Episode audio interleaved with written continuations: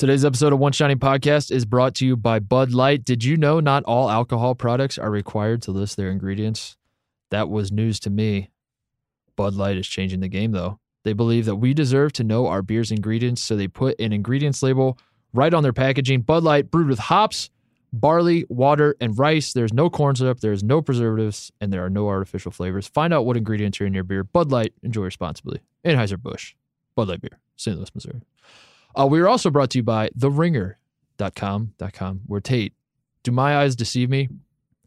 Or did I write an article this week? I, I honestly don't know. I, I saw that something was posted under my name. What's the big story in college Um, basketball? What'd you write about? I didn't write it. That's why I'm trying to figure Oh, out like okay. what happened, how Okay, there's an article. Oh, all right. trying to figure out what the hell happened, but uh, there is an article on theringer.com. Uh, thank you to my ghostwriter who wrote that for me. Don't know who did it. Uh, no, Tate, there was one thing that could get me out of my writing hiatus, and we don't need to talk about my hiatus. Let's just say um, Indiana and Ohio State were going through a rough patch there for a while, uh, and I just kind of said to hell with this. A patch so rough, uh, as rough as Yeah. us watching them play the other night, Indiana. Right, Uh, yeah. Yes. so they were going through a rough patch. I was like, Mm-hmm. uh, nah. I'm just gonna I'm gonna sit this one. I'm gonna Zion this one. Uh, I'm I could potentially cost myself millions of dollars if I continue to write about a sport where my two favorite teams suck ass. Uh, so I'm gonna sit out and preserve millions of dollars. And then there was one thing that could get me back, and it's my big baby boy, Zion Williamson. the people were being mean to him, and I had to I had to chime in. So I I wrote an article. I uh, I'm under the understanding that I will continue to be writing the rest of the season. Um, that is what my contract says. So I, I'm back now. That's what the lawyers are saying in the The back of the lawyers room. are saying- There's a you you get that will right? write. Yeah. Yes, okay. I will yes, write. Yeah. will okay. write. Once Yes, a week. Once a week. Twice. Just once. Once. Okay. We settle on once a week. Uh, another article I want everyone to check out on theringer.com is uh, an article by a man by the name of John Gonzalez. He Mhm. is a, a writer here at The Ringer. He hosts the Heat Check podcast on the NBA show. Uh, he wrote about our good friend Rick Pitino. Spots? Spots. Sports. Rick Pitino's a coach in Greece. Did you know this? Um, and and Gonzalez went over there. He spent some time with Rick. Uh, it it uh, We're not sure how. we're not sure how. We're not sure why. We are going to have him on the podcast here. To be honest, bit. when Yeah. I first woke up, I thought that you wrote the. You were like, I, Yeah, am back to writing, I was- and I was like, when did Titus go to Greece? He's been lying to me. He's he said he's been in Ohio the whole time. Turns out he's been uh, doing some deals in Greece. Mhm. Uh, but John Gonzalez was the one that went there and made it happen. So I'm excited to have him on. Yeah, we have a lot of questions. he's best friends with Rick Pitino. I, I'm more interested in like how the story came about than the story itself that he wrote. But the story itself is great. You should go. Everyone should go read it. It's awesome. We're going to talk to him about his whole experience in Greece. It's insane. Um, and, and and if you've been listening to the podcast, you know that it's not just that Rick Pitino is the story. It's his owner is somehow crazier than he is, and uh, we're gonna we're gonna dive into all of that with uh, with John. And then we have a little special treat at the end. We are we are bringing back Dirty Laundry. Uh, we have we have a guest, uh, an- another ringer staffer that we will explain later. Um, a man who who needs a very lengthy introduction to explain what the hell he is. Uh, but we have a loaded show. We're going to talk Three about letters, Jim. uh, we have a loaded show though because we got to talk about a lot of games that have happened since the since the last show, and then uh, talk to talk to Gons, talk to Jim, do some dirty laundry. Pack show. We are going to get into all of it, but first, Woody Durham. He takes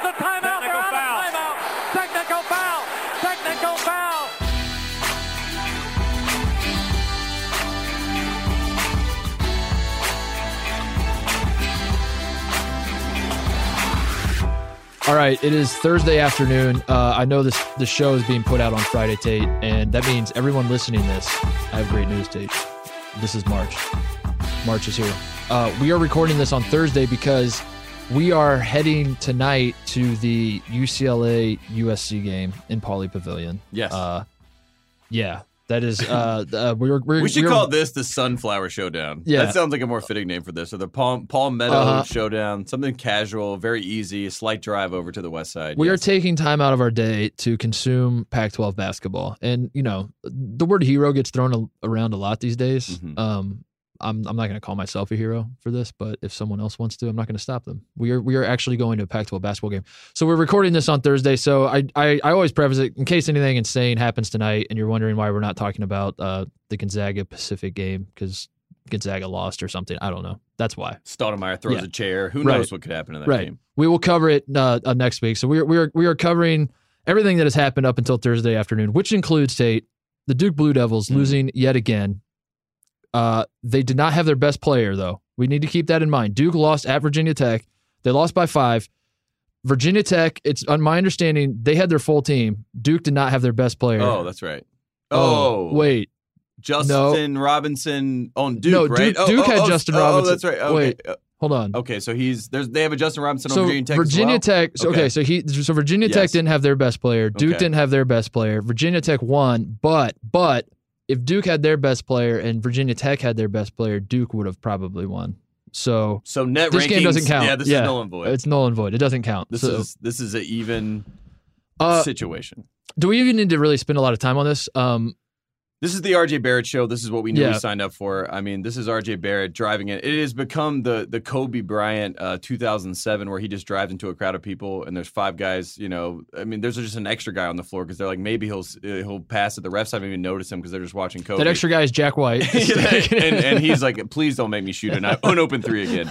Because teams have basically just left him open at this Yeah. point. Uh, O'Connell hit a big three again in that game that maybe gave them life. You thought they maybe had a chance to make a run. But there, this is historically a game that Duke will go up to Blacksburg and lose. hmm I mean, we go back to the Dick Vitale, Seth Greenberg. How many times did he go there? You did it, Seth. You made You made, it. you made You're the tournament. and then Selection Sunday would come, and it didn't quite work out. So we've seen this, Yeah. you know, happen before. So Buzz Williams did a great job, was coaching his ass off, you know, swinging the towel around. But I, I think the real thing comes back to Duke is they don't guard at the rim anymore without Zion. That's all Zion really does Mhm. for them on defense is the threat of him coming over and swatting the ball into the crowd and making you look like an idiot. That's what everyone's makes you think of. about it. It's not even the block. It's the uh, you know, I don't know if you're aware of this. Sometimes guys block shots, but guys also alter shots. Mm. You got to think about the alter. Mhm. Not not enough people are Not talking the about Tommy the, al- not alter. the Tommy alter. Just certainly. the altering of shots. Uh, yeah, John Thompson was on this early in the uh, Mhm. the '82 title game with Patrick Ewing goaltending 30 shots in a row. he was like, Um, just block it just even if block it's it, going in. yeah. It does not matter. uh, yeah, Duke Duke is uh, not as good without Zion. Uh, Kerry Blackshear just completely roasted. They had no answer Pump for him. Yeah, RJ Barrett Yeah. runs over and you can have that dunk. Yeah, it was. It was. Um, I mean, I don't know. We don't. We don't really. Duke's not the same team. I. I. You know, I'm. I'm on the same board, or I'm. I'm on the same train of thought that who cares? You still have two top five picks. You should still be good. But um, the, that that's really it. Like if you have a if you have a big man who can put the ball on the floor against Duke, and without Zion Williamson, you're probably going to beat Duke if you have if you can play any sort of defense whatsoever. One note on Zion that I heard a little rumbling was that he apparently the reason he didn't come back in the Carolina game, even though he wanted to come back, was they were waiting for an MRI. So that was a Mm. decision that was made by the family to wait for an MRI. They're still waiting. I don't know, but uh, they're waiting for something, and so Zion's sitting out. Apparently, he's working his way back and is expected to play. That's why Coach K kept saying mild, mild, mild was the word. Mhm. That's the word of the day, uh, and that was to put out to the world that he is fine and he can play. But apparently, But does he want to? Yeah. Millions of dollars. Mm, Millions of dollars, state. That's my that's my favorite thing with the Zion stuff. it's a Um, Doctor Evil thing. It's just like yeah, the people Mhm. people on the internet just say millions of dollars. It's like it, it, it doesn't have to be Zion. It could be just the NCAA in general. You're talking about the NCAA. You're like these coaches are making millions of dollars. These administrators are making millions, and no one wants to like actually crunch the numbers. You just say millions of dollars. And I've always wondered like if someone is leaving hundreds of thousands of dollars on the table, does that count or does that like not as important? no, not as important. I mean, It's got to be seven figures. yeah, it's got to be the- millions. it's got to be two million at least The exaggeration Yeah. doesn't mean anything unless it's millions. Yeah. Uh, that's exactly true. Uh, so who cares about Duke? This isn't the real team. Yeah, we know we, the we don't talk about Duke on this podcast. We've made that clear over the years.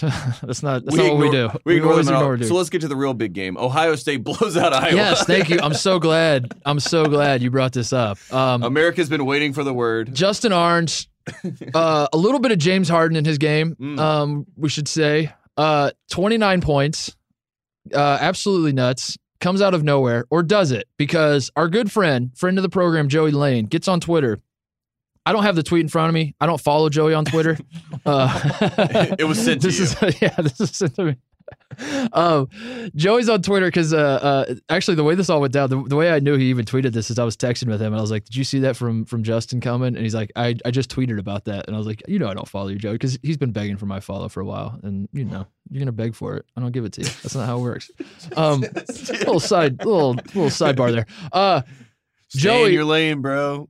Joey tweets that he saw this coming. He, Okay. he did the as expected. He Mm. said like Justin's been w- working hard in practice. No one deserves this more than him. So shout out to Joey Lane. He, he saw this coming. Didn't feel like telling anybody before the game. Well, Smart Joey, move. you don't should be put the- working harder to get your 29 point game. That's what we're waiting for. Come Justin on. Arns uh, does not It's like that simple. has been uh, hasn't really played a ton this year, and then just kind of getting hot lately.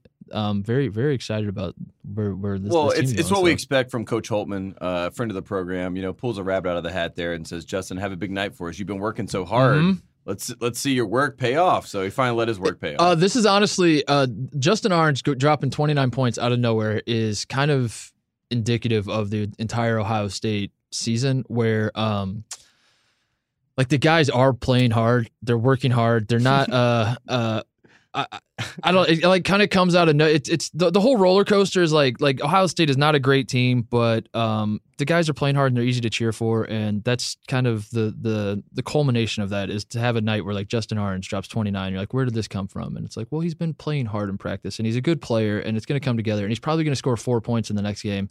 But that's just the growing pains of having a young team that's not super talented. But every so often, these nights happen, and Fran McCaffery loses his shit, which is the real story of this game. Yeah. He, he drops the MFer, Do you want me to read the the, the and now he's getting suspended two games from our guy Kyle Rowland on Mhm. Twitter? Says this. Uh, he he's he's apparently back in the the bowels of the Schottenstein Center after this game, and he tweets this. Uh, wow, love that. Love the start uh, when a journalist tweets starts a tweet with, uh, wow. as expected. Yeah, wow. as expected. Wow. yeah. Iowa coach Fran McCaffery was just screaming at an official walking down a hallway of Value City Arena. You cheating motherfucker, you're a fucking disgrace, is what he said to the official. Uh, so Fran McCaffery has been suspended two games, hmm and he had to give a little press conference to explain what happened, to apologize. This is what Fran McCaffery said when he addressed basically meeting the ref in the hallway and telling him he's a fucking disgrace. I think one of the, the important things to note as well, uh, the game didn't go like we wanted it to, and it ended up with a tee, my first tee of the year. Uh, so my intention was not for this to be the case. I said what I said back in the tunnel directly. No, I didn't want it to be public. I didn't say it out on the floor in front of thousands of people. I was I said it directly to him. Somebody ended up hearing it. You know, okay. That's that's unfortunate, but that's the reality of the situation. That it, yeah, I I- said what I said. This is the year of I said what I said. He said, "I didn't want it to be public." It- that, that was this is a this is a great this is a Duffy Award nominee, a press conference of the year for him to say. I shouted it, but I didn't want it to be public discourse. like I wasn't supposed to get caught. Is Mhm. basically what he said. Like Mhm. I was trying to. Why was anyone listening to me? It was supposed to be a, an intimate moment between me and the referee where I call him a fucking disgrace. Yes. I just get that off my chest. And should I mention, by the way, it was my first technical of the year. Uh, his son also got teed up in this game, by the way. this is not McCaffrey. repeat behavior. This is No. hilarious that the, the the McCafferys both got teed up in the game. How, how many times has that ever happened, father and son? I don't know, but I heard Christian McCaffrey was pretty upset about this at home as well. So everyone, everyone in the McCaffrey clan was upset at this point. Uh, I like that he was direct. I like that he called him what he thought he was, and he wasn't alone on this week. We had Joe Dooley at ECU, the same thing, thrown out of a game. Yeah. Had Yes. double texts, uh, and he was saying in the first half that it was a close game, and the score was forty-five to thirty-one. He was like, "We were in the game, we were in the game, and they're cheating me out of this game." These refs and the uh, American Athletic Association or the American Athletic Conference, whatever they want to call themselves, the AAC. Yeah. they've had a lot of problems with officials taking a beating. Uh, and he said he was tired of getting sand kicked in his face. So the officials just being mother apparently is is a universal thing in college basketball. Not only college basketball and Greek basketball, we're about to have Gonzalez in to talk about uh, the odor. Yeah, Sean Miller's taking notes on this, by the way. Yes. Just uh, I did not want that to be public. I wanted it to be direct. He's this is this is great. This is great tips for Sean Miller. About to get subpoenaed. He's just gonna be up there instead of pleading the fifth. Uh, ma'am, I did not want that to be public. and, and Dooley gave him the new line. He said he was partially responsible. He was Yeah, par- yes. I'm, I'm partially responsible for the situation. And guess who else is responsible? These mother refs. Not my players, those refs. Dooley, he literally did say, "Should we play that? Yes. play that clip so we, people know we're not making this up. Play No. where he says he's partially responsible. We, I thought we got off to a decent start and even a decent start to the second half, and then obviously things went totally haywire, which is I'll take partial responsibility. I think there's some other parties in that should probably take some partial responsibility. And There it is. He he, he literally says, Sean I'm- Miller, you're learning so much beautiful. this week. This is good for you. Uh, what a sport we have here of basketball. So yeah, Ohio State beats Iowa by 20 at home. Um, kind of working our way off the bubble. I'm feeling more confident about this. Uh, but Frank McCaffery says throughout the results, uh, the refs were the difference in this game. Um, So does Joe Dooley, and uh, Houston, the number six team in the country, uh, blows them out. And this is the highest rank they've been uh, since Olajuwon was there this late in the season. And Kelvin Sampson, after the game, actually was like, "Yeah, I think one of the technicals was warranted, but the second one was a bit Not so too much, much." yeah. Uh, and also, I love the way Joe coaches. So, uh, respect also, we won. So, by a lot. uh, yeah, It was So, never a close never game. A close game whatsoever. I don't know Uh, why he was so upset. uh, what other games do you want to talk about? There's there's a, a I'll, I'll I'll make a dealer's choice. We have Okay. we have a few things we need to hit on. We Um, had the, the two SEC games, yeah, which two- are both were spoiled. Uh, they, they were cheated out. Uh, Ole Miss was cheated out. Kermit Davis has the full Oh. sweat. I mean, throws his jacket, apologizes. live look at Kermit Davis. My lord. He apologized for throwing the jacket. He said that may have gotten the crowd riled up. Yeah, probably. Yeah, Kermit. That- probably. That, probably got him riled up. And then they started throwing stuff on the floor. It was because Schofield takes a charge at the end of the game, celebrates. Tennessee wins, uh, and they're all going crazy. So much so that he had to grab the mic, the the the announcer Love PA this mic, move. and tell everyone, "Please stop throwing things. Yeah. I'm sorry. I didn't mean to get up so upset." That's a that's a we're kind of tipping our hand here. That's a good guy of the week move Yes. Hmm. right there to to lose and also tell your yeah. That, that's why he's a senator. That's why his Wikipedia picture is uh, him being Senator Kermit Davis. But yeah, my my God, that's a lot of sweat. It's a lot, a of, lot sweat. of sweat. He had to have dumped water on himself at one point, right? Mhm. Just to cool off. Like he was so upset. There's no way that's all sweat. And if it was, coach, I want to play for you. Are you are are you on board? You you brought up the two uh, SEC games and you said you brought up like the refs being horrible. Are you on board with Arkansas getting screwed? Exactly. They, and uh, this is to the Arkansas fan that tweeted at me. Yes, you were hosed. Kentucky fans, don't listen. yeah, Kentucky fans. To the, Arkansas to fans. the Kentucky fan that tweeted at me. You guys, you guys got it was a good, tough win, gritty win, really, really gritty win for you guys. Proud of you. Okay, okay. Now Kentucky fans, you li- okay, okay. uh, the the notable thing from the Kentucky game beat Arkansas at home. Um, Herro, Our Tyler Herro. Tyler Herro, our hero, twenty nine points, and he not only has twenty nine points. He says, "I am a bucket." He's talking shit to the Arkansas players and says, "I'm a bucket," or does he? We have a Yanni and the Laurel situation Mm. going on with Tyler Herro's uh, uh, reading his lips as he sh- at the free throw line. I think he says, "I'm a bucket." That just feels right with Tyler Herro. That feels like something he would say.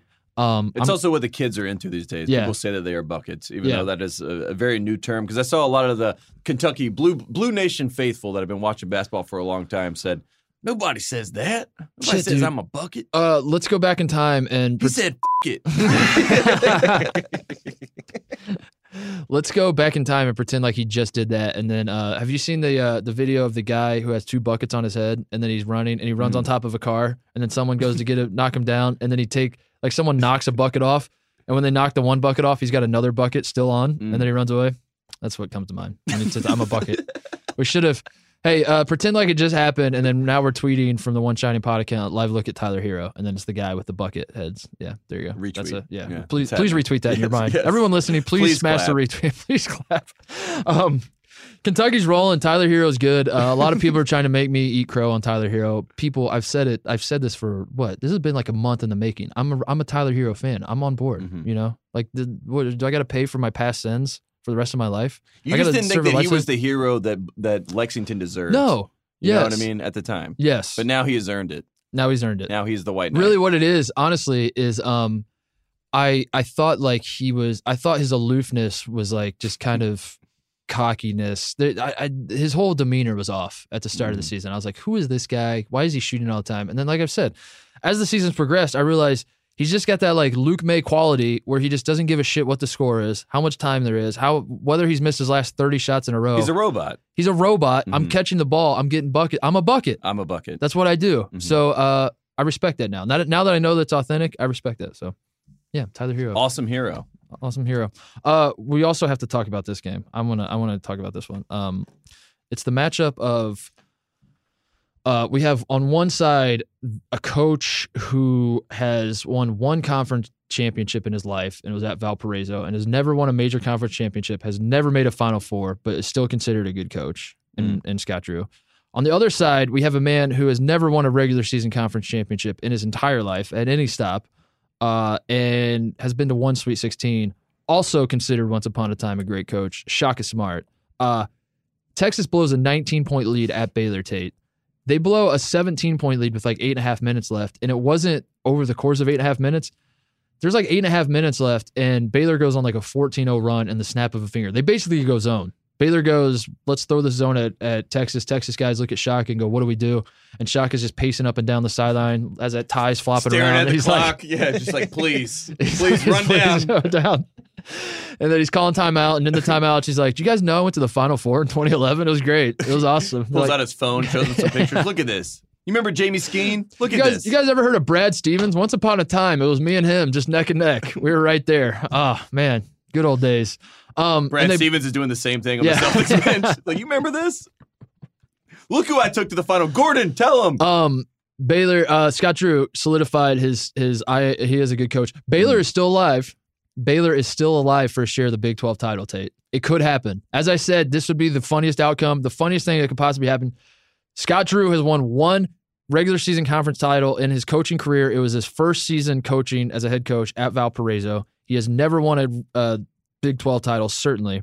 Never made a Final Four. Uh, that's what makes it so funny when people say he's a good coach because you can always chirp back with that. The funniest outcome of this Big 12 season would be Kansas State gets snapped and Baylor does get a share. and then he's officially a good coach, right? If he is the He one that if he if he takes Kansas off the throne, Yeah. then he is the king. I mean, if, if he takes Kansas off the throne, it's like him and like four other schools as well. Like that's the way they're gonna do it. But yeah, yes, still, it doesn't matter. Forget that part. It's what we remember in history. yeah, it's right. Remember we'll remember. Drew. Yeah, we'll remember it as Scott it is Drew on us to remember Scott Drew yeah. doing this. So, uh, just just a shameful display from Texas. Um, is Shaka sticking? around? Is Shaka coming back next year? I I think uh uh I was trying to do research because all this contract shit like that's the, that's the fun part about college basketball is like guys who should be fired aren't because it's like fuck we signed him to a six year deal and we have to pay him thirty million dollars to fire him now. We don't have any money and our And now the coaches are all smart enough Yeah. to say, "Why would I go take another job Yeah. at you know UTEP when I could just sit out and make my?" so I think Shaka's buyout is pretty big right now, Mhm. but it is Texas, so you know they have money. Let's uh, you know let's figure it out. You know what's sort of crazy? I was asking about the UCLA job this weekend, just sort of why. What, what is the plan? Like Jim Harrick's coming out, giving you know Mark Gottfried updates on everything, uh, subtly putting it out there to the world that he could go there. And I asked about UCLA, and they said it was a, a job to go. You go to UCLA now to then get the Texas job, is what I was. It's a stepping stone? As a stepping stone. Oh as far no! as payment. Oh no!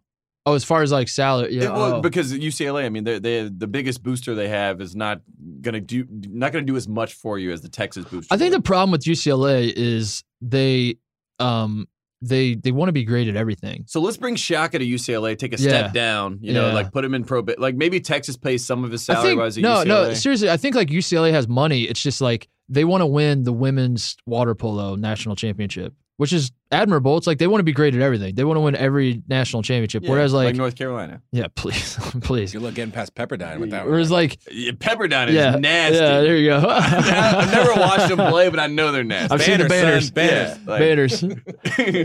like their pool is definitely made of salt water and shit. You know what I mean? Like they're wrecking you. Uh, yeah. So okay, so you're a coach. You're Fred Hoiberg. Yes. Um, Texas is open. Maryland's open after Mark Turgeon just got pasted by Penn State. Mhm. Um, Te- Texas and Good Maryland. game for Tony Carr. Sh- Shaka, as another aside, Shaka's in that same boat with with Turgeon, where it's like we all know what's going to happen. You're getting fired, Shaka. It's happening. It's it might not happen this year. It might not happen next year. But you are not in ten years. You're not going to be coaching Texas basketball. We all know it. So why is Texas just fire him? Just fire him now. What are, what are we waiting on? Uh, same thing with Turgeon. They just got pasted by Penn State. Uh, so we have Maryland, Texas, UCLA jobs. Hypothetically, they're all open. Which one are you taking? Well, that's what I'm telling you. Texas is the best job because they pay the most money. Mm. That's all it is these days. Mm. No one cares about a anything business. else. It's a Millions of business, folks. Who would have thought? what are you going to jeopardize millions of dollars? And you and you get KD and you get the Nike Oh, stuff yeah. and it's uh it's a pretty. Do you want easy- KD? Yes. Is KD likable? Not anymore, but he's going to go to New York, and all these people that used Oh, to write bad like- stuff yeah, about him they're all gonna be be- like, you know who the best is? Yeah. Kevin Durant. Man, that guy is. I was good. wrong about him. I was wrong this whole time. And like, and he went to a fledgling franchise and he saved it. Yeah. And then you're What a like, story. Uh, isn't it the number one most valued franchise in the NBA in New York? You're like, shut, shut up. Oh man. Um, do you want to talk about your Tar Heels? Do you want to talk about Villanova? I want to talk about wanna- Buddy Boeheim Okay, please quickly do. in that game. I can't believe uh, that we still have this in college basketball. This is a lost art of putting your son in, and he's a specialist. But Mhm. they put Buddy in the game, and they're like, Buddy, your one job is just to shoot this shit, and it better go in. And they're Mhm. like looking at the stats, and it's like he's shooting 27% outside of the ACC and 35 in the ACC. I'm telling you, if the guy's coming in and he's taking these shots, I'm Frank Howard. I've been wet all game. Hughes was making everything looked at. I'm like, buddy, pass it. Pass the ball. And Ham's like, buddy, keep keep Keep shooting, shooting. it. keep shooting it. And even in one cutaway, they had he hits one three, or I think he hit his second three, and some guy gets picked up on the camera as they're panning over. Hey, that's the coach's son. Come on, play some defense. and I love that guy. And I don't know how I don't know how no one picked that up, but I appreciate that person. That that's all you really needed to watch in that game. Coby White had 34 w- without even really getting things going. I know he's going to leave, so I'm trying to enjoy the Coby White experience while I Mm. can. So I don't, I don't even want to talk about Did it. Too you? close to me. Did I tell you Bill Titus is out on Coby White? Why? Um, He's too good. because his hair and his shoes. Even kidding. It was tough. I had a tough conversation with my dad because I think I think if my dad's been when my dad's been watching uh, UNC, Coby White's had his hair down, or you know he's had it. What what what's the what's down and what's up? How would you? I guess that's up. Oh, when he had it pulled back. he had yeah. it pulled back. Yeah. Yeah. it's hard to because down would probably be the fro, but that's like more up. That's whoa, that's a mind meld right there. Co- what which what what is his hair down or up when he has the fro? Anyway, my dad watched him when he had the hair pulled back and uh didn't notice him, and then now when he's watching, he's like. I don't, I don't like the fro. You know, like he's calling attention to himself. Like he's got The thing is, like, he wanted to shave it before he came to Carolina, and everyone said that it was his magic. They were yeah, like, you can't. I know. Oh can't get no, rid it's, it's great. I, I hated it at first too. We were when we were watching him in Vegas. I was like, he's got to cut this. And then within the first half of the Texas game, I was like, He's he's got a to keep that. personality. Yeah, he's Yeah. awesome. I- and then I I. I, I talked my dad off the ledge. I was like, Dad, you love this kid the way he plays. He's like, All right, I'll give him a chance. And so hopefully he was watching the Syracuse game. Just watch Seventh Woods Yeah. also if you want to like a point guard because he's Yeah. playing so well right now. Uh, finally, we need to discuss uh, Villanova beats Marquette. Villanova ends on a 12-1 run. Um, I'm out on Villanova. I Yeah. kind of like Villanova just doesn't do it for me. There's, It was a nice win for them though to kind it was nice. It's good. They they I don't know. Um, I'm not. You know, it's it's just you won the na- you won two national championships in three years. It's okay. You have a you have an okay team. You're probably losing the second round this year. That's fine. Just get them next year. It's it's okay. Uh, they they they play very slow. They jack a ton of threes. That's not a combination I love. I like those players that are still around. I like Phil Booth. I like Paschall. I like Gillespie. I like these guys. I like Jay Wright. I don't uh Mhm. I don't really love this team. So anyway, they beat Marquette. They got revenge when the Phil Booth uh fucked up the uh, play at Marquette. Remember that? Yes. Yeah, yeah, at the end. Yeah. Uh and then finally the Hoosiers. They won Tate.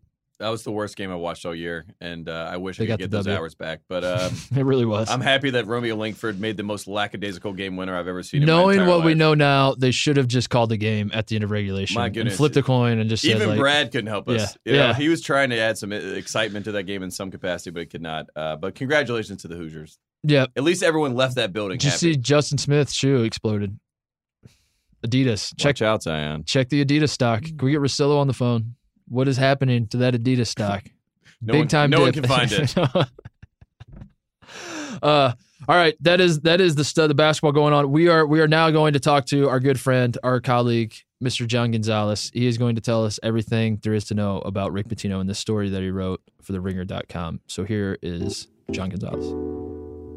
It's time to check out the latest running craze, On. On was born in the Swiss Alps with one goal to revolutionize the sensation of running. The entire company is based around the idea of zero gravity running, and On has quickly become the fastest growing running brand in the world.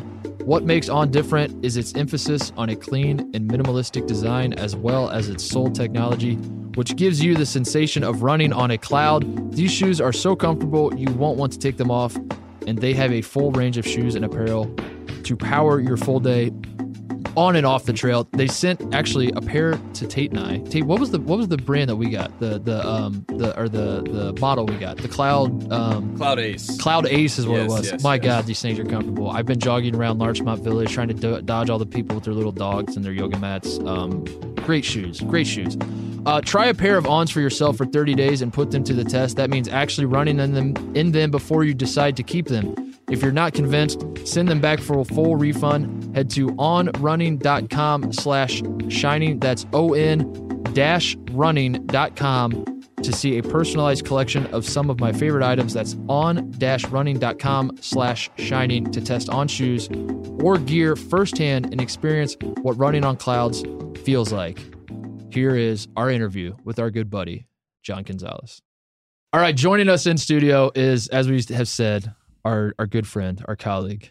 Uh, he is the host of the Heat Check podcast on the NBA show feed.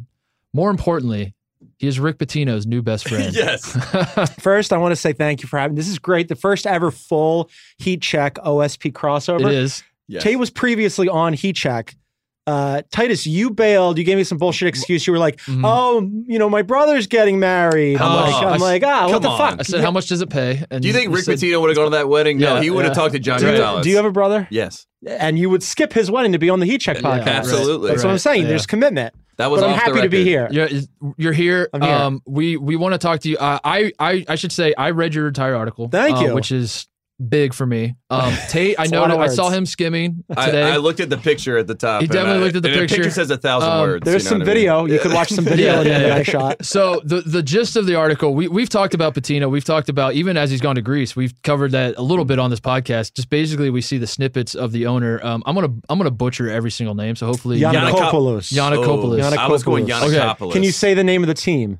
no, No. Panathinaikos. Panathinaikos. That's pretty good. Hey, That's pretty good. It took me like two weeks in Greece with my buddy, like saying it over and over again to get it. But that's Yeah. pretty good. Um, so we, we've covered it a little bit on the podcast. So like people that listen to to us kind of get the gist that the owner's insane. That Rick Pitino is Mhm. like basically just somebody please hire me, and he ended up over there.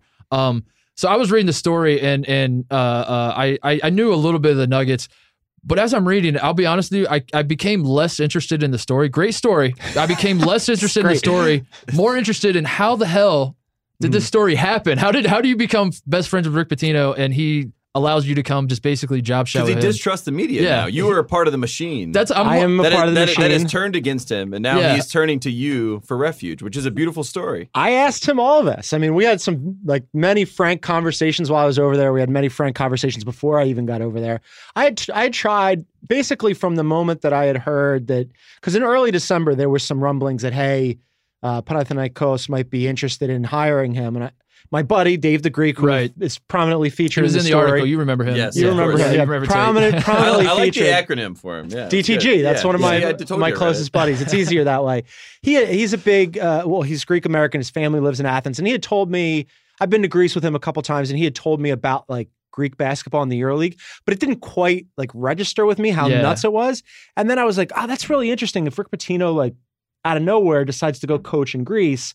So Dave and I were talking about it, and when from the moment he got the job on Christmas or took the job on Christmas, for like the next month or so, I was trying to track him down, get a, get a hold of him, and uh, eventually I did through mutual acquaintances, and then he and I just struck up a dialogue, and then it was me going, "Hey, I want to come over," and he goes, "Yeah, okay," We should, and that like, was it. like you guys are dating like long distance, and you're It like, was we crazy. should meet. Well, it- Like, it might be in catfish. He's like, sending I you hope different it's- flights.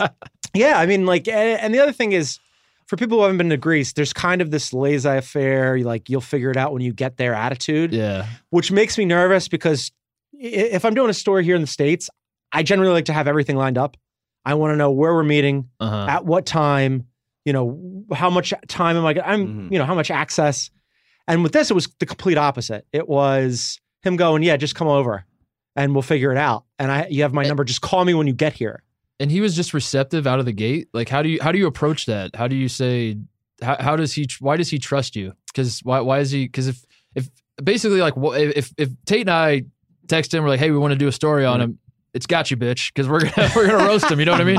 So like, what what was it about you that uh he trusted? I don't know. Uh, I don't. We didn't have a prior relationship. I cover the NBA predominantly, as you guys know. I watch the only college basketball I get is from you guys through osmosis. Uh, so we, like I said, I, we connected. Uh, we talked on the phone the first time, uh, where I just like sort of laid the groundwork. yeah, It was like twenty, probably twenty minutes where we were kicking it back and forth. And I said, "Hey, if I have some follow ups." Because I didn't want to like immediately be like, "Hey, we're just talking now. I'm coming to see you." Like that would be weird. Mhm. So then I we started texting a little bit, and then I called them again, and I was like, "Hey, you know, m- my editors and I are really interested in this. What do you think about me coming over?" And he said yes. And when I got over there, I asked him, "Well, why did you agree to this?" And he said he shot down everything but us and Showtime.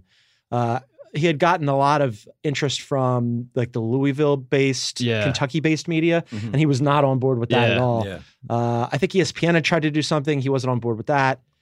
He he said to me he thought I was after a good story that I didn't because I don't cover college basketball that I wasn't trying to burn Mm. any bridges. Okay. And he was right about that. I Yeah, wanted that a good makes sense, story. yeah. I had no preconceived notions about Rick Pitino.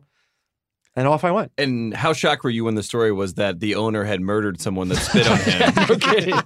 Yeah. Because that was a great story. He did not lie to you about that. Jesus. That was for legal purposes, I think we should mention that he didn't murder anybody. Uh, this was Alleged. Alleged. this was very much part of the appeal for me. Uh-huh. He and I had uh, Rick and I had had several conversations about the owner before I went Mm-hmm. over, so he knew I was interested in the owner. But the more I researched the story, the more it became.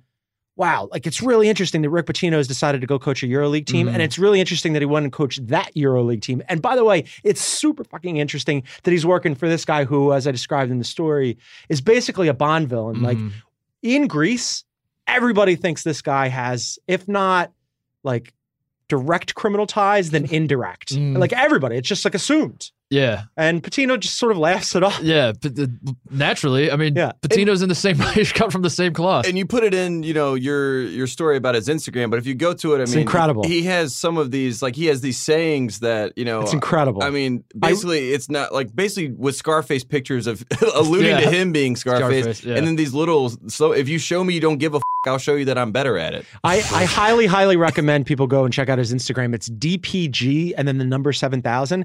And when I tell you, when I say Bond villain, if you haven't read the story, the more stuff you learn about Demetrius Giannakopoulos, the more that you're like, oh shit, like he really fancies himself this way. Like when I first got to Athens, uh, DTG's cab driver buddy was like, oh, Greek Scarface about Giannakopoulos. And I just thought he was being like kind of hyperbolic. And then I, and then he showed me a photo Mhm. that Giannakopoulos had posted of him wearing an arm sling and Tony Montana from Scarface wearing an arm sling. He thinks of himself as Greek Scarface and bills himself this way. He's threatened referees. He's threatened to kill them and fuck their families. this is not. I'm not like it, the, Yeah. all This the is crazy not sh- no, this is shit that he has been. He has been banned and fined from the EuroLeague multiple times. And he still goes to games, and then they just ban and fine They him him more. again, And then he's like, "Well, what the fuck are you going to do?" Yeah. And they literally can't do anything because he's just out there operating on his. It's it's an incredible. it seems insane because if there's anyone that's going to bribe these officials, he seems He- like the the, guy. You know what I mean? It's like he's yelling at himself almost. It's He's- like I paid you already. Why did you not do? Why did you not do what I told you to do? He's been accused of. bri- I mean, so I, I will say this: like he's been accused of bribing the refs, but in Greece it functions differently. The Greeks are all hyper distrustful of the other Greeks. Yeah. So everybody accuses everybody of bribing the officials. Yeah. So was it was it just happenstance luck that you the the or, or did you plan it that your trip coincided with the the big rivalry game? The that- big rivalry game ag- against Olympiacos. Olympiacos. Yeah, that, Yeah. that one's easier that to was say. easier. Um, it was a little bit of A, a little bit of B. I was trying, like I said, really hard to get Rick to be like, "Yeah, let's do this." Eh, But first, I had to track him down. Uh, and then once I did, we we kicked it back and forth a couple times. Then he said, "Come over," and it just so happened that it was the perfect timing. That was just sort of uh, divine providence, where Yeah. it was like their big rivalry game against Olympiacos, which coached by David Blatt, Mhm. uh, happened to be during this week that I was going over. But again, so I fly over to Greece and we just had this sort of like wink and a nod on the phone agreement call me when you get here. The day I got there, I, I damn near had a heart attack because I texted him and I said, I'm here. And he goes, Oh, I've got to fly to th- Thessaloniki to coach the All Star game. And I didn't realize that the All Star game was happening. And I thought he meant he was going to be Mm. gone for a while. And I'm like, Dude, Yeah. I flew to Greece. Yeah. But it, he was just gone for like 24 to, you know, 36 hours. So we connected afterwards. But yeah, I, I it damn near crippled me. Not only was it the the rivalry game though that you were there, but then it ended up being the game that Olympiacos does not come out. We we talked about this on yeah, the, the, podcast. second It's half, hilarious. David, that David Blatt was not doesn't happy come about out. it. Yeah. but he had to listen to the owner. And then, so we, we've heard Rick Pitino talk about how there's this is unlike anything he's at, but but Yes. Pitino does this everywhere. It it seems like he everywhere he goes, he's like, this is the best place I've been. This is incredible.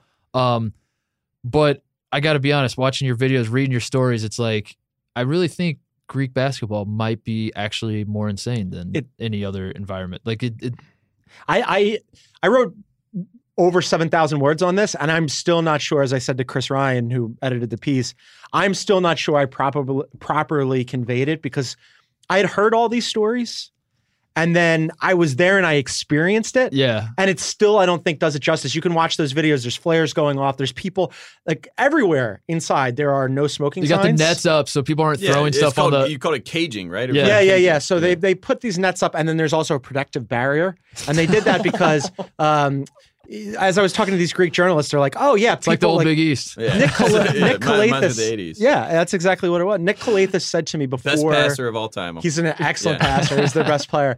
But he said to me, he's like, I almost got hit with one of those, like, I guess he called it like a 360 or, you know, a giant firework that they were throwing onto the court a couple of years ago.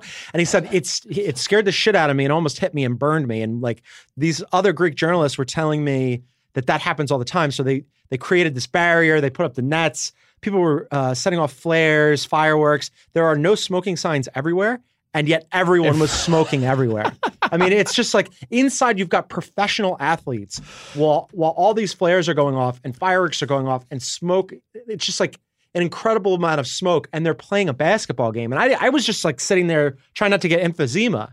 And they're running up and down the court. It was, it's unlike anything I've ever seen. They're like, who's emphysema? yeah, exactly. Exactly. Uh, I mean, Demetrius, the owner, they hit a picture. He got his shoulder, uh, like he had like shoulder surgery, and he's, rotator sm- cuff, and he's right? Yeah. smoking a cigarette in the operating room. And then you asked Rick Pitino about that, and he said that he's playing a character. Uh, which also le- makes me lean into the fact that I think Pitino almost was playing the same character when he was at Louisville. He was like, "I am trying to be Tony." I'm wearing the white suit. I'm yeah. So like, I think he respects that Demetrius is playing what he was trying to play at Louisville, but the, he's playing it at like an international level. So it's almost like a mutual respect between the two. He's like, I like the way this guy handles his business. yeah. He um Pitino really does like Dimitri. I mean, I will say I will say that he's he, he- like I've learned he- a lot from him. Yeah, that's what I'm he, he really does like him and he said to me so many times, countless times, it's not who he is in person, It's right? a that persona. that it's an act. And I I'll say this: he's the only person in Greece that I talk to who thinks that. Like everybody else, Pitino's been there for like two months, and he's like, I know this guy better than anybody. He's like, it's "What like I really like him. I could see that though because, like, again, I had no preconceived notions about Rick Pitino. I know you guys have your ideas about Pitino and whatever. I just, I Great was just like, Yeah. I was just like, I'm going over there. I'm going to talk to him. Mhm. And he ended up like he's the fucking mayor of Athens. Everybody loves him, and he Pitino lo- is. Yeah, I mean, he Already is, in two he months. is a fucking rock star over there. And so I think that's just part of it. Like he loves Greece, and the Greeks love him, and Dimitri is King Greek over there, and he's cool. I mean, there it. probably is a lot to that. That that over here, I mean, you you, touched on it many times. That that uh, in America, he's kind of become a punchline. Certainly on our podcast, he's a punchline. If Mhm. not for the the the Italian restaurant scandal, then probably for the hooker scandal, probably for Well, it was the three strikes. the- the bag three scandal. Those, those were his three strikes. you spin the you spin the wheel and whatever it lands on, that's what you make fun of him for. Um, and I'm sure the Greek people know nothing about any of that. They just know the I guy. don't think they care. They don't, and even if they did, yeah, they I don't probably think don't they even care. care. It's small Uh, potatoes. like, like, honestly- what do you mean? Like, look at our owner. He just killed that guy. Allegedly, I want to again for legal purposes remind everybody. he our didn't kill lawyers anybody. are no, Yeah, so they're like, stop saying the K word. That's a really good point, though. Like, like, and and I'll say this on in Pitino's behalf. Um, everything I, I asked him about all that stuff, Mhm. and we talked about all that stuff. He didn't dodge any of it. It's all in the story. Uh, but I think you're to your point, Tate. Like compared to Dimitri, Mm-hmm. It's nothing. Pitino's like, oh, like he he might have known about you know some other things happening or been complicit. Like I, I told him flat out to his face, I don't know what you did. I don't really give a shit because here's this amazing story you're in Greece. Like that's all I care about. But like, compared to the guy he works for, It's nothing. that's nothing. He's just a businessman. It's He's nothing. Just a businessman in Is- Greece. yeah, That's is- all he is. Does that rivalry get violent ever? Because you could feel the hatred, obviously, in the way you're talking about it and all that. But is there like, I, I forget what the story, the, the details. You had one bit in the article where a guy rolls down the window, and Yeah, like as. I'm reading, I was like, is this a drive by Mhm. happening? And then the guy just kind of hits his chest. Um, was there ever any? d- Did you personally feel any nervousness, or do you feel like there could be? I don't know. Is, is it like firms like in soccer where they're like, yes, they have, okay. they have firms, but he, the difference is because there's years ago. Olympiacos and Panathinaikos used to have like some fans for Mhm. each team at these games. That no longer happens. If you're at your home arena, only your team, only Oh, your okay. fans go. You can't like one.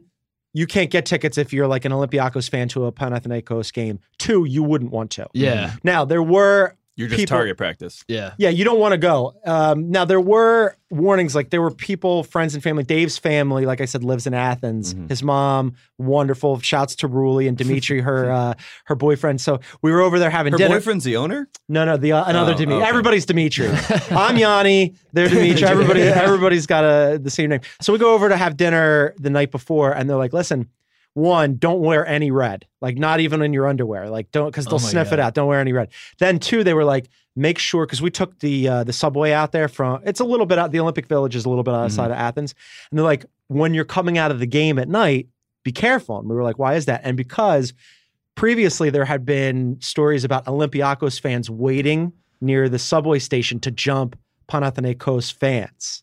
Oh my god. So th- yeah, it does get heated, but they have since tried to. They've- they've- there's riot police everywhere. I, I didn't feel nervous because I'm with Dave and like I've been to Greece a bunch and Mhm. yeah. it's fine. Yeah. Yeah. And plus, you just All tell right. people that you know Rick Pitino. I, I think I know Pitino. Yeah, you know Pitino. It's like that's my guy. Uh, and I will say, I, I think he came across great in this story because he was a, he's like an isolated. He, he's like wandering. It's like in Bruges, but with Rick Pitino, and he's just like wandering around the city. Yeah. Does he feel? Does he feel lonely? And he just going to New Year's Eve's party. He's like, I'm with you know a group of random strangers, but they're treating me nice and they're taking me out, and I'm going to restaurants. And I think he liked you so much because you spoke English. It felt like he was just happy to speak yeah. and talk y- to you said that that he, he speaks English, but then you also mentioned none of his family's over there. His wife's not over there. None of his. is like The- one, his one, of his kid came, Yeah. uh, Okay. and then the rest of them are coming. His wife's coming over. They're going to go on a vacation towards the end of the uh, when the contract Okay. comes up. But I think like what you're saying is true. Uh, on the one hand, he is constantly surrounded by people, and is even among Olympiacos fans, like the guy Mm-hmm. who rolled down the window and shouted to him. Uh, there was a, there was when he first got over there, he went over to a restaurant with uh, the GM, the longtime president GM, uh, Manos Papadopoulos, and Manos was like name. Manos is like maybe we shouldn't be here. And Rick's like, why? And he goes, the the owner of the restaurant's Olympiacos. Like that's how seriously they take the shit. And Pitino's like, we're just having some gnocchis and Yeah. some veal. It's gonna be fine. And it was because we later went back to that restaurant and like they all love him. Even the Olympiacos people, they kept the restaurant open late for him. So he's constantly surrounded by people who love him because he's this famous American coach. On the other hand, he is kind of alone, right? Like mm-hmm. Yeah. he he would text me late at night. Uh, and where You he's up? just like, basically, yeah. And he'd be like, I'm watching the game. What, like, what's going Yeah, on? he said he was like drinking Jameson, marking up plays on a whiteboard, you know, sitting by himself Yeah. and alone with his thoughts, which is crazy because this is like a basketball mastermind. Yeah. And even in this rivalry, I mean, Dave Blatt's like a Princeton basketball mastermind, and then you have Richard Pitino, Right. or, you know, Rick Pitino on the other side, and it's like you know Providence, all the stuff that he did in basketball. Is these two pioneers in this rivalry? It's pretty crazy. Yeah. Uh, the other thing you touched on that is certainly relevant to our interests is the uh his name being floated in Mm, yeah. UCLA, Yep. UNLV. Um, he in your article, he he it seemed like he wanted to tease the UCLA thing. He was like, please, you even you even said something like, please talk about me with UCLA. But then he shot down the UNLV thing, which is very disappointing because we very much want him to go to UNLV. I think it would be, awesome if he went to UNLV. he would be perfect at UNLV. Uh, but Menzies is one of his his uh, boy, so he's not gonna. Right, yeah, yeah. Don't So- talk about another man's job. That's Exactly, Yeah. exactly. And that's one thing. Like he was his assistant, is his friend. Yeah. Like he's like, no. I, I the second that story came out, I texted him, and it took him seconds to be like zero truth, not ha- like. Now who Yeah, knows? yeah. Maybe UNLV, independent of Pitino, was like, hey, maybe we should think about Pitino. Yeah. Um, I will say to the UCLA thing, my general reporters, despite the fact that, ge- you know, like I've interviewed a million people, and I mostly don't care. yeah. Uh, I will say, I ended up liking Pitino. Like we had a lot of dinners and wine, and I'm like, he's an easy dude to talk to, right? And, Yeah. Like, And I he does it. love basketball. He Genuinely loves basketball, and we had great conversations. And I think it was just like I don't cover college, and I don't cover the EuroLeague, so it was just easier for us to be honest with each other. I did tell him though, and I put it in the story. I wonder if you're using me for this UCLA thing to float your name again to recirculate it. And when the story came out, I wasn't sure what he was going to have problems with. I thought that there might be some pushback on a lot of things. The only thing he texted me about, that he said he said the story was well done and fair. The only thing he pushed back on was I wasn't using you for UCLA. That's what he said. Now I don't know. You I mean, his feelings by I don't know. assuming that. Yeah. And I was like, I, I believe you, I- Yeah. but I, I'm, I'm a reporter. I've got to like Right. think this way. And I told Right, you I was right. going to be honest about my thought process. But that's the only thing he said. Mhm. So who knows? Yeah. I mean, maybe it's true, maybe it's not. Well, you know what this has to lead to, Tate, is we, we have to get Pitino on the podcast. It has to That happen. has to happen. It has to happen. That's happen. how this. But then the bad the bad side. I of think that he'd is, probably be on my podcast Yeah. before he's on your yeah, I think we're just gonna tell him John Gonzalez is calling him, and then we'll just start talking. surprise. We'll Chris get- Han- Chris Hansen. We Chris Hansen him. You have a seat right over there, Rick. Turn on the mics. oh man. All right. Uh, anything else we need to ask? We need to hit on? What else? There's some stuff that didn't make it in the story. I'll sh- I'll give you one quick yeah, one. please do. I'll It's, give you uh, one quick one. Um, so in the story, there was a whole bunch of things about uh, like you know what happened with Louisville and whatnot. And we we trimmed it because the thing was fucking long. Right? Yeah. It was like a really long story. Uh, but one of the things that I thought was interesting was when he got canned. Papa John Schnatter Mhm. was on the Louisville Kentucky fan now. Yeah. board of trustees. Mhm. And obviously, shortly after that, got drummed out of his own company by a different board. Mhm. And Pitino thought that the karma on that was delightful. Oh, he loved that. He's he like- loved that. He's- he called him. That's A, actually why he used you. He brought you over there about Papa John. he called them a. He's like he, he's like he's a weird dude, and karma's great. oh my god, that's the thing. That, that's what's horror. I, I don't really want to talk to Pitino because I think the exact same thing that happened to you would happen to me. Um, where I I would probably like that. I would find a ton of common ground on him. Like hearing him talk shit about Papa John, I'd be like, dude, I love this guy. He's like It- eating Domino's Yeah. Pizza. I would drawing up probably love. Rick Pitino. It's Mm. just. uh, uh. Yeah, it was easy for me because I don't. I like. I don't have my Yeah. my built-in. You, you have no morals. We understand. I have It's- no more. I'm for sale. Uh, he, he slid some money to me. Uh, my general skepticism and cynicism that I like have to have baked in for the NBA. Yeah. Uh, I don't necessarily need to r- apply post story Mm-hmm. because it was a one and done. I went, I did it, I said everything that I needed to say in the piece, and now I can go. Man, I hope it works So- out for Rick Pitino. Yeah, of course. Yeah, yeah. I agree. So if not college, um, you said his contract's up. Yeah. Uh, if if he doesn't come back to college, which is he's he's fighting an uphill battle there to find Mhm. someone willing to take him on. Um, d- if And he knows so be- that. yeah, He said it. If he's so beloved in Greece, like, is there a possibility he just sticks around, or is I, I initially, I think like everything, every conversation I had with him would have said, I would have said no.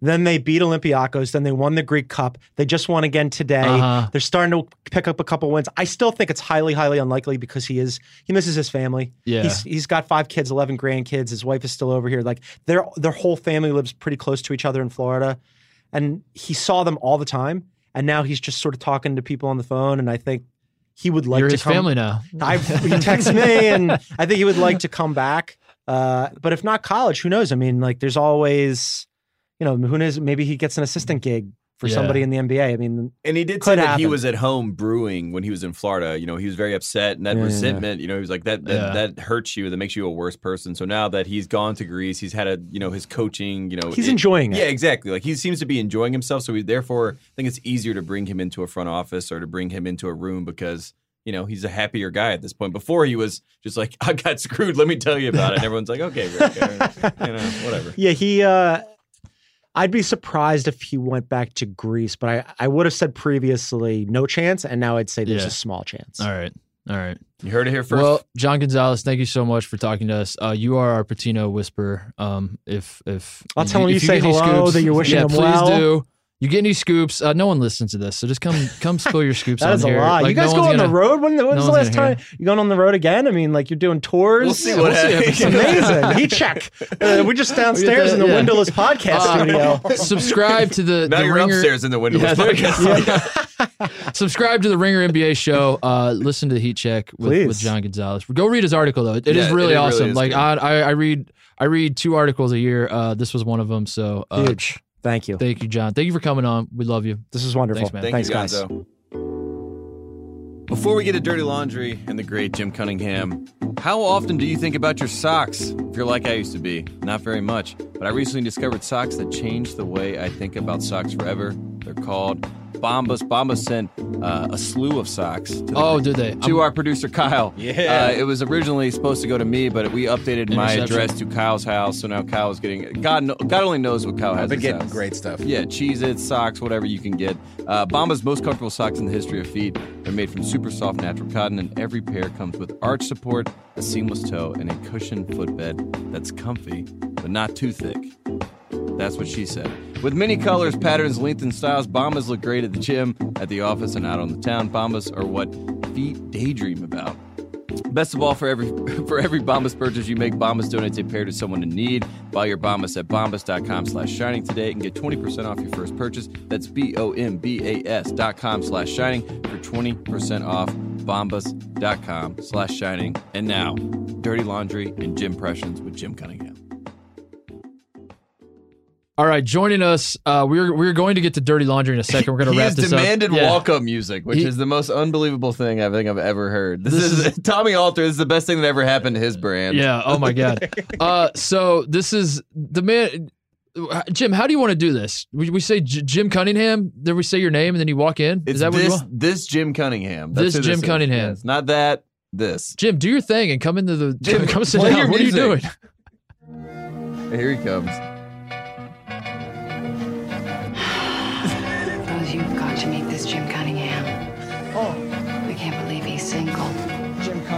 Diamond in the rough. He's not in the rough. You give he's just he's a diamond. Back in the 70s, he was quite the team heartthrob. They say he's 500 pounds of bottom-dwelling fury. Half man, half god, half possible centaur. Possible. An eight foot, two ton monster who can palm a medicine ball. I'm unbelievably Oh my god! inspired. If it wasn't I already obvious, uh, Jim is the producer of the Mask Man Show, the professional wrestling podcast we have here. Uh, so here, here's the premise: we share an office with Jim. Um, Jim is is a good friend of ours. He uh, he he. Yeah, I'm just trying to be nice. A little pleasantries. Uh, Jim um, is the man who introduced me to a man named a, a boy, a boy or man named Tristan Jass. Uh, He's and a layup god. I promised Jim that when I came back to LA, the first podcast we do, we would let him come on and and just basically talk about. We would give him five minutes to talk about Tristan Jass.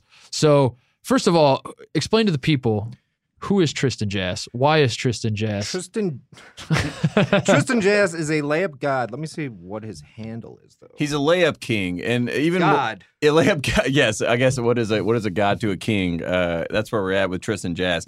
You have been sending us these videos for going on, I guess, five to six months, and I just get these little updates of a man doing. I hate this kid so much. Let me he's just start doing, there. He's just doing trick layups, and he also has like a, a narrator to it, like, "Oh, damn, Oh, yeah, he's, T-Jazz." yeah, he's like, T-Jazz, why ain't you in class? I don't know who that kid is, but he's awesome too. But uh, his handle is Tristan J22 on Instagram. Okay. He's got a million followers, Yes. including Matt McClung. They Riff Raff's follow, cousin. They follow each other. Jealous. of Connect one the dots. One day, the two of them are going to lead the So- Indiana Pacers to 82 and 0. It's going to be unbelievable. Who is this kid? How do you know this kid? How did you stumble across this kid? I mean, obviously he's got a I have- million followers, so he's like apparently famous in some way. But yeah, um, I I, only have know him 'cause no of you. idea how I found him. Honestly, I have no idea how I ended up following him. That, that is actually the It's a good response of question. everyone who does follow. The, Exactly. the million It's followers bot. of T Jazz have said, "I don't know how it happened, but I am I am now watching." Does Yeah. Instagram do that? Because I feel like I am following people that I just never followed. Yeah, I think I, that happens to me too. I'm following like 700 I'm people, and I don't know how it happened. Um, is there? You also though, like you started to get. First of all, I, I swear to God, you send me every single video of T Jazz's. No, every I don't. every single post of his, you you send it to me, and it, it's gotten to the point where if They're Jim amazing. if Jim is texting me an Instagram link, I know I'm going to click on it and see like This little white kid yes. with uh, blonde hair that he curls. He's got like a bowl cut, a mushroom cut, and he puts curlers in. It's amazing. Are we Like, sure he's a kid? By the Hateable level 100. Are we sure he's a kid? Like, if I told you T Jazz is actually like 27, how shocked would you be? Uh, yeah, I'd be shocked. He's You like, would- he's okay. too young. He's not Milonakis. No, He's he's not. Is too there uh is is there you, you've also uh, after the TJS thing like you'd send me all of his things and then you you would be searching for other people and you started like because TJS would not post every day so you were on a run there where you were sending me something every single day and you started sending me basically T Jazz ripoffs of other people well, not who rip-offs, other, like artists. other other like high school kids doing layups. They're basically like the Jake Paul of of of basketball. that's It's that's kind of what good it way is. to put it, actually. Um, awesome. Who else? Who else can? the people listening love to hate follow um, people, so we're giving them TJass. Who else can our listeners hate follow on Instagram and then uh, just be really upset that we introduced them to them? Well, of course, there's uh, Julian Israel Newman. and um, he's five seven. He's been playing varsity for like 12 years. he scored 91 points in the third and fourth quarter of the game. I think you're saying he the was third in and fourth school. grade. Yeah, probably. He's been on varsity since like he was in third or grade. He's playing against seventh graders. Yeah, he's unbelievable. He's been on Ellen. so You he's the he's the damn Daniel of basketball. Yes. yes. Yeah, I guess. All right. Oh my Um, god. I'm trying to think who else. Uh, there's a guy, Robert Vaco. His Instagram handle. None of these people are real. Rob, Rob period V underscore four. And they all do the Th- same thing. Do I need to repeat that, or He- you can, rem- he- you can remember fine. that easily one? findable. Yeah. So Search that he's one. good. He's from Westchester, New York, like myself. The Okay. mean streets of Westchester, New York. Do you feel a Where I- connection with him? Is this Yeah. your cousin? That's where I'm called White Jesus on the basketball court. Just to let you know. So, uh, do these guys all do the same thing? Is it all trick shot layups? Is it like Yeah, unedited, okay, unedited? incredible. It- it- are- is it all basketball stuff, or like some of them go to like grocery stores and hit the Rice Krispies over and then start laughing as they run out? And Um, what'd you say? he you sort of buried the lead. The reason that T Jazz is blown up is because the original and one God of of of the original white Jesus himself, the, The professor, the professor! professor. Yes, uh, I wish Escalade was here to announce him at this point, but Mhm. he is the one that is vouched for TJS. And now they are working on layup trick Yeah. shots together. I mean, basically the James Harden's been in one of his videos. yeah, as well. yeah. It's like what the fuck's James going Harden on? couldn't do the stuff that TJS does. Yes, Oh my god. So he TJS said that he for should win MVP. MVP. Yeah, Have you tried it? Have you tried uh, to do the stuff TJS has done? he did it first. Yeah. My nickname was the show.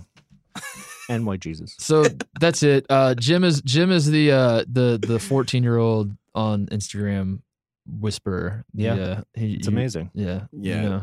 Usually, when you describe someone as the 14 year old Instagram Instagram whisperer, whisperer. uh, that, that leads to I get that a federal, lot. Flagged. I get that Federal lot. prison. That's also my nickname on the basketball court. the 14 year old. Yeah. Uh, all right, let's get into some dirty laundry. Jim's going to stick around with us, uh, and and we're going to read these stories that people sent in. Um, for those of you just just tuning into the podcast, we have a segment that we do semi frequently. Uh, it's called we call it dirty laundry. People send in their stories about uh uh you'll you'll, you'll hear the bit. We we if you're gonna first of all our DMs are open at one shining pod. Um, if you do want to send us something, I just want to reiterate: do not name names. Uh, try to make it as vague as possible. We are not trying to out anybody here with with, with the dirty laundry. Especially not any 14 year No, old whisperers. certainly don't want any of that. Uh, so with that being said, let's let's let's dive in. We have we have a big backlog tape. We we did not we have not done this for a few weeks. So I have I have Did some. Kyle lose reading privileges? yeah, Kyle did. Kyle definitely lost reading privileges. I I, I have Sorry, taken they're over all the bad. I reading don't know what privileges. to tell you. All right. All right, so here we go. I played basketball at Christian school in In- Indiana College. After one of our Christmas trips to Florida, our 65 year old coach found condoms left on the back of our bus. When he got back home, he sat us all down in the locker room and began talking to us about sex. He ended the conversation with, Don't go dipping your noodles without a raincoat. I have never wanted to laugh harder, but I couldn't. No one ever admitted to the condoms being theirs and blamed another sports team who travels in the same bus on occasion. That sounds like Jason Witten when he would try to make up a phrase like, Mhm. and it didn't quite work out. You know, like, di- what is he talking about? Don't go Nu- dipping your noodles without a raincoat was the euphemism, I believe. I I haven't heard that one. Is that a Westchester thing? No, I've never heard No. that one. Okay. That's a. I think that's a. Where Christ- was that? no, Indiana College. A small Christian. We found in this segment. Uh, I know. You, I know you don't listen to the pod, so we'll we'll fill you in. we have found in this Losers. segment that uh, the Christian schools and the women's basketball teams are the uh, the have the wildest stories. So yeah, Any- How Christian can it be if they're using condoms? Why aren't, aren't they against, or is that Catholics? I don't know. Is this a They could be religious Methodist. They could be Methodist. That's the easiest one. Oh yeah. All right. Uh, I was a student assistant coach at a small D2 school in Ohio. During my junior year, the team made a preseason Canadian tour. We were scheduled to play two games in the Toronto area, and the night between games, our head coach thought it would be a great team building exercise to drop off the guys in the heart of downtown. Before they left, he told them to go out and have a great time and not to call him or our assistants for at least five hours. I was 20 years old and did not have a and uh, at the time and had not had a sip of alcohol. Knowing this, our head coach came to my room, knocked on the door, and said, "Get up, we are going out. It's time to have your first beer." We proceeded to walk around the sketchy neighborhood in downtown Toronto and ended up at a bar. Uh, I'll leave out the name of the bar. No free ads. Uh, coach ordered us a pitcher and said, "You're legal here. Let's drink." I'll never forget that night, especially when we were about two pitchers in, and coach said that he had hoped the guys were out getting drunk and having a good time. He even said he hoped that maybe they went to a strip club. About an hour in, in at the bar, two assistant coaches entered and started drinking with us. We stayed at the bar to, uh, at least three or four hours until one of the players called our assistant to go pick him up outside of a strip club. I should mention that my school is very conservative and marketed itself as such, focusing on its Christian values. And then he found five dollars. Oh, you don't believe this one? Is that what that is? No, I think Oh. that's how you end the boring stories. Oh, yes, yes, Jim. Sounds like a regular night. I don't know, man. Io. Jim's a hater. Jim is like this.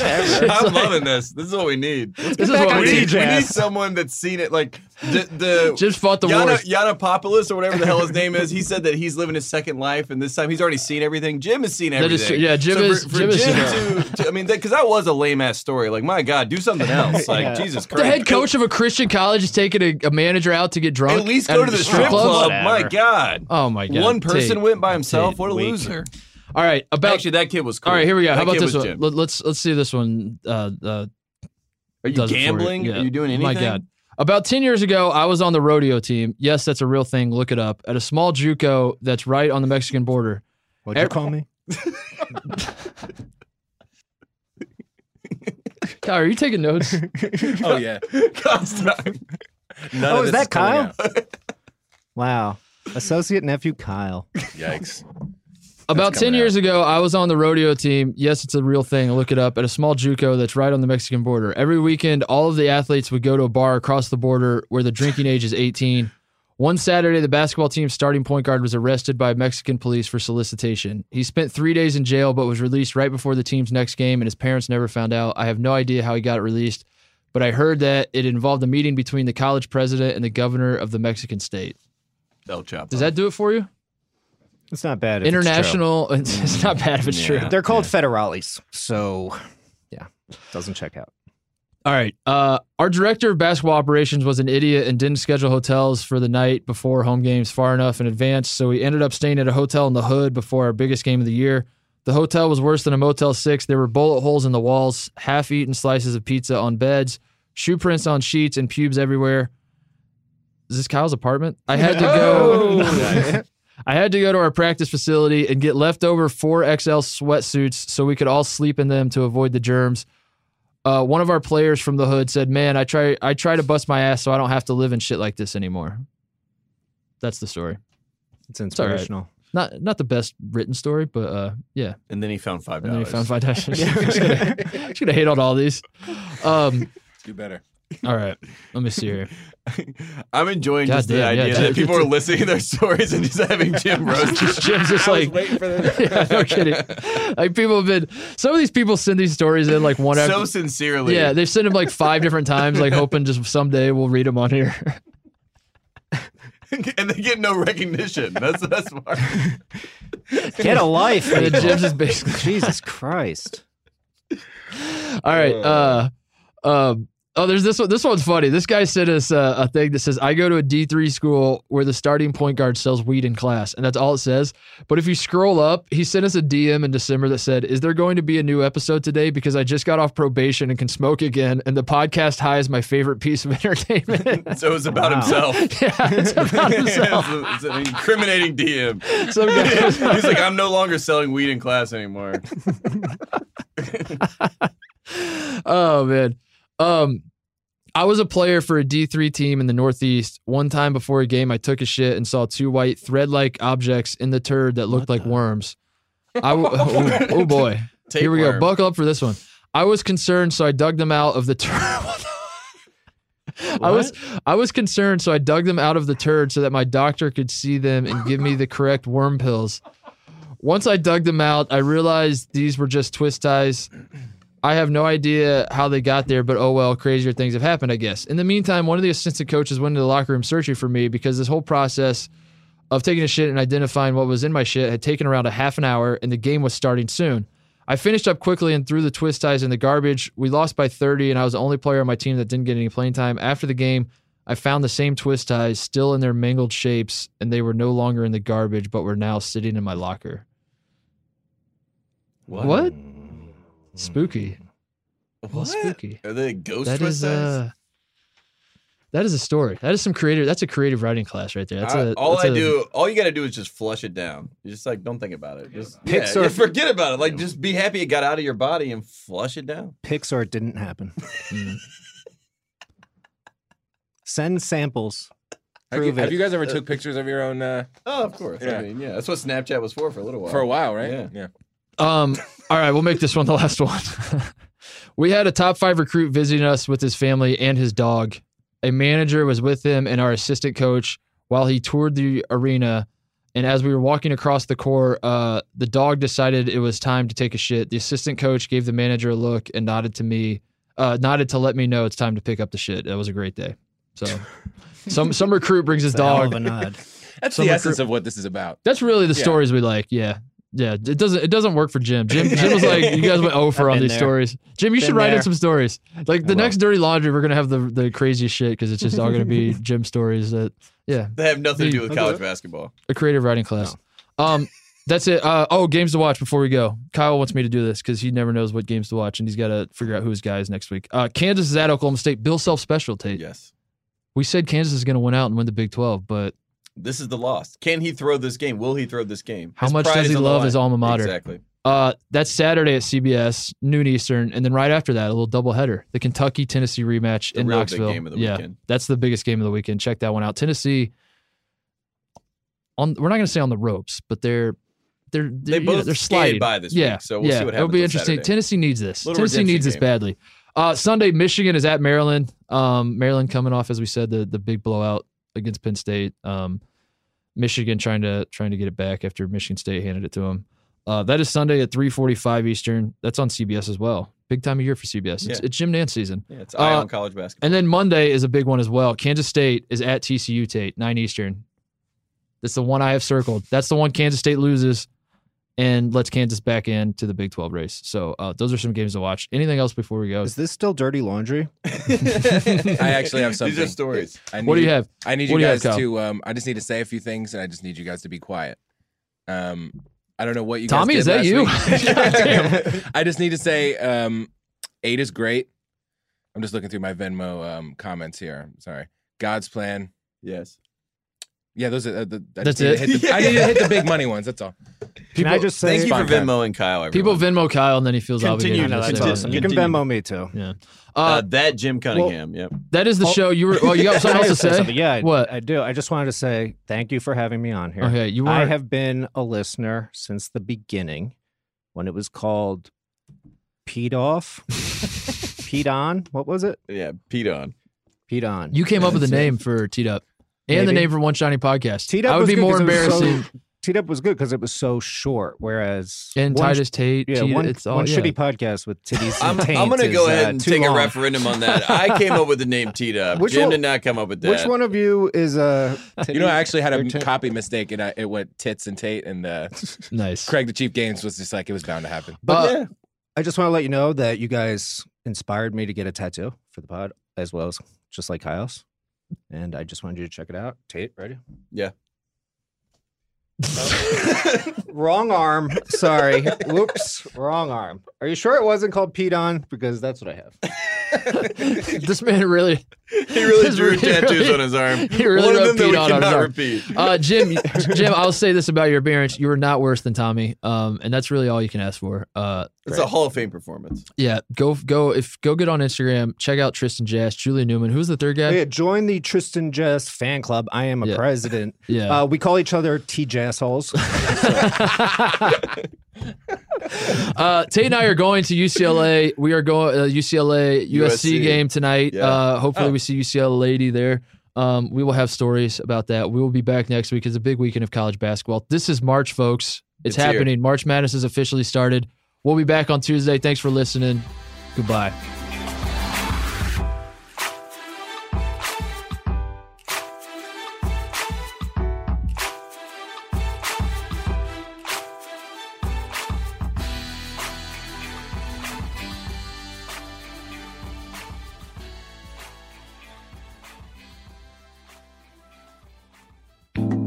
All right, before we go, another word from On. On is taking the running scene by storm as the fastest growing running brand in the world, based around the radical idea of zero gravity running. On's clean and minimalistic design, as well as its sole technology, gives you the sensation of running on clouds.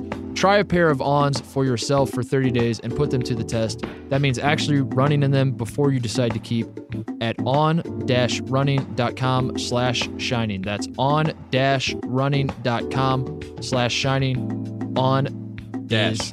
Dash. dash Dash. running dot com slash shining. Uh, thanks again to John Gonzalez. I uh, thought his interview was awesome today. We had a lot of fun with him. Uh, we we we love talking to Pitino with him. We'll have him back on. We'll get an update. It sounds like he's best friends with Pitino. Um, we we will re- revisit that.